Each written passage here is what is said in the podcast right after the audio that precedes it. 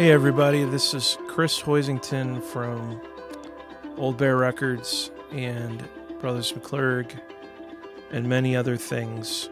Uh, consider myself a part of the band of everybody who records with us here, and uh, so I feel like I have quite a community of friends and folks that uh, I consider a part of my creative output and people whose creative output I'm a part of.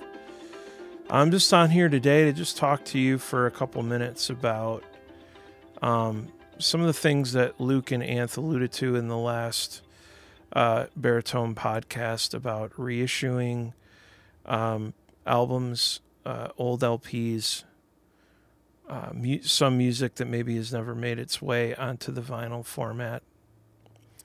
Basically, about maybe in the last five or six years, I've gotten really into digging and unearthing uh, records and uh, just finding my own way when it comes to music and and listening to the influences of, of musicians that I love and tapping into some really cool old projects uh, that were released in the 60s and 70s and 80s and even a couple projects in the last 10 years.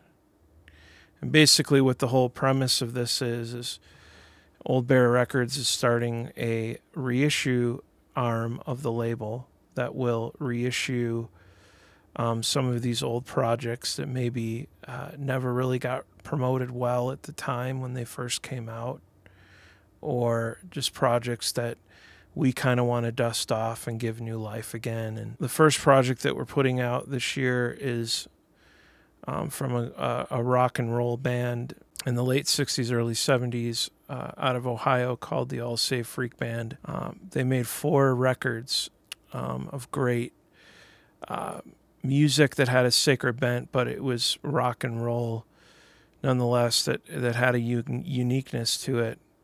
They made four albums and those albums were only released on vinyl when they first came out, the first pressing. So you can find copies of them. Some you can't find copies of. I think one or two of the records you can find a copy for three, four hundred dollars. Um, and we've attained the rights to be able to put these projects back on the market and for you to enjoy and listen to. And uh, the first project is called Brainwashed by the All Saved Freak Band. How many times have I told you what are you gone back there for? How many times has he showed you it's quite in vain? If the big bad world only knew. What I love about this record is just kind of the attention that it's garnered uh, from musicians um, all across the board musicians that I look up to and respect, like Damien Jurado and uh, Dan from the Black Keys, have been cited as have cited All Saved Freak Band as an influence on their music. And these rec- these are projects that uh, this pro- project in particular deserves a new listen, and um, some great stuff on this first release. This next one is from a group that I've uh, long been excited about. They're called the Trees Community. And they were basically a community, a commune that kind of met up in New York City in the 70s, lived in a loft together, kind of explored spirituality. Um, I think at the time, you know, a lot of meditation and Indian uh, music and um, New Age music was th- was starting to become a, th- a theme and these are a lot of people in community trying to seek truth, trying to find truth, find what ultimate truth is when it comes to God or a higher being.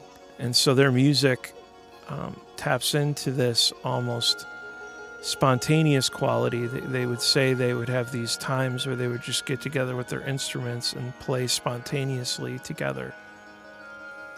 I love that there is a track on here where it's just a bunch of people sing, uh, humming a tune in unison together, and it has this windy, like chilling effect. Just listening to them sitting in a room humming together.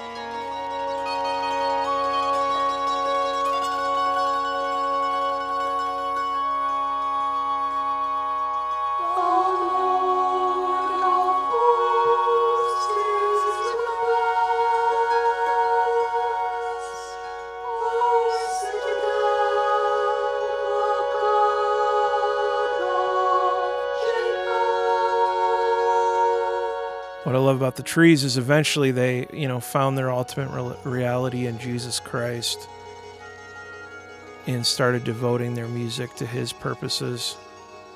And uh, they didn't really have any sort of Christian industry to draw influence from. In fact, they didn't try to. They made music that just came out of their depths, out of their souls, and just put it down on tape. Some of these arrangements are highly ambitious arrangements musically and are very rough around the edges, meaning they were in the studio and had so many musicians and, and different intricate parts, and maybe they didn't have the time to perfect each one to its fullest potential. But what I love about it is the fact that they were an ambitious band that did things that were unique, pulling on influences from raga, Indian music, world music, new age, all sorts of instruments, maybe 12 to 14 different types of instruments, stringed instruments lutes and lyres and all sorts of instruments that were played on this project. To me, it's the kind of record, if you give yourself to it, it will pull you in at certain spots. In other spots, it might be hard to listen to because, as I said, the recording equipment wasn't up to snuff at the time, or, you know, they were exploring what an idea could be. And to me, this record is a perfect idea of being ambitious and going after something and realizing it, even if it's not uh, every part isn't as refined as it could be. It's you, you, created something that's ambitious, something that goes after something more, musically speaking. This record has been cited by uh, Robin from the Fleet Foxes as being an influence on his music, and it's a it's a record that has that I've come back to time and time again and enjoyed they continued to travel and tour throughout the 70s and 80s and just made great music. Um, the third release this year is a group called Twin Sister, um, who basically made a record based on all Star Wars songs. And um, it's beautiful. It's got kind of this 90s, a little bit of an alternative rock, grungy feel to it. Um, but the songs all kind of speak about um, different themes in the Star Wars uh, storyline.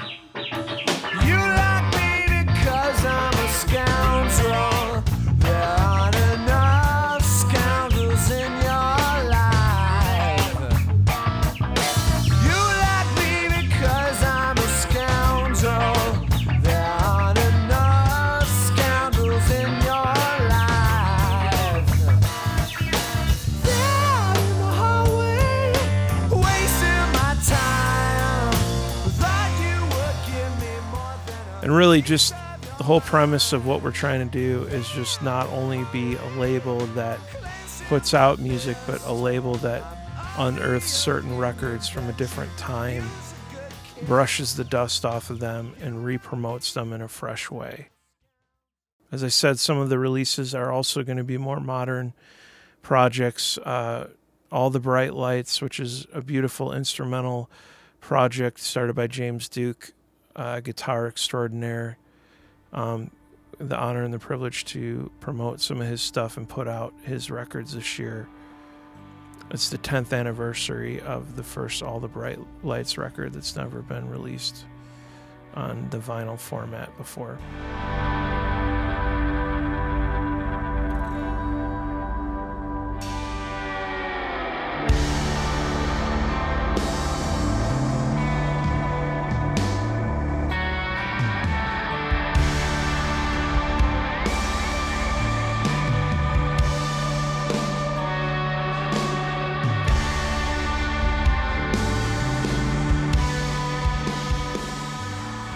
And so we're you know we're really really excited about it. We hope that you'll come along on the journey with us and just kind of rediscover some of these records that in the last 40 years that maybe need to deserve that deserve a little bit more attention and deserve to be acknowledged a little bit more. And um, you'll hear in some of these records how they've influenced the old bear sound that some of you have come to understand and know about and kind of the way we operate. And um, these are all uh, albums that have had an influence on me and influence on us as a group in some way or fashion, some form of fashion. So We hope that you enjoy them. We hope that you come along for the ride. We will be posting links on where you can uh, purchase these uh, beautiful artifacts that we're promoting through the vinyl medium in the in the months ahead. So we appreciate you. Hope you have a good day. Bye bye.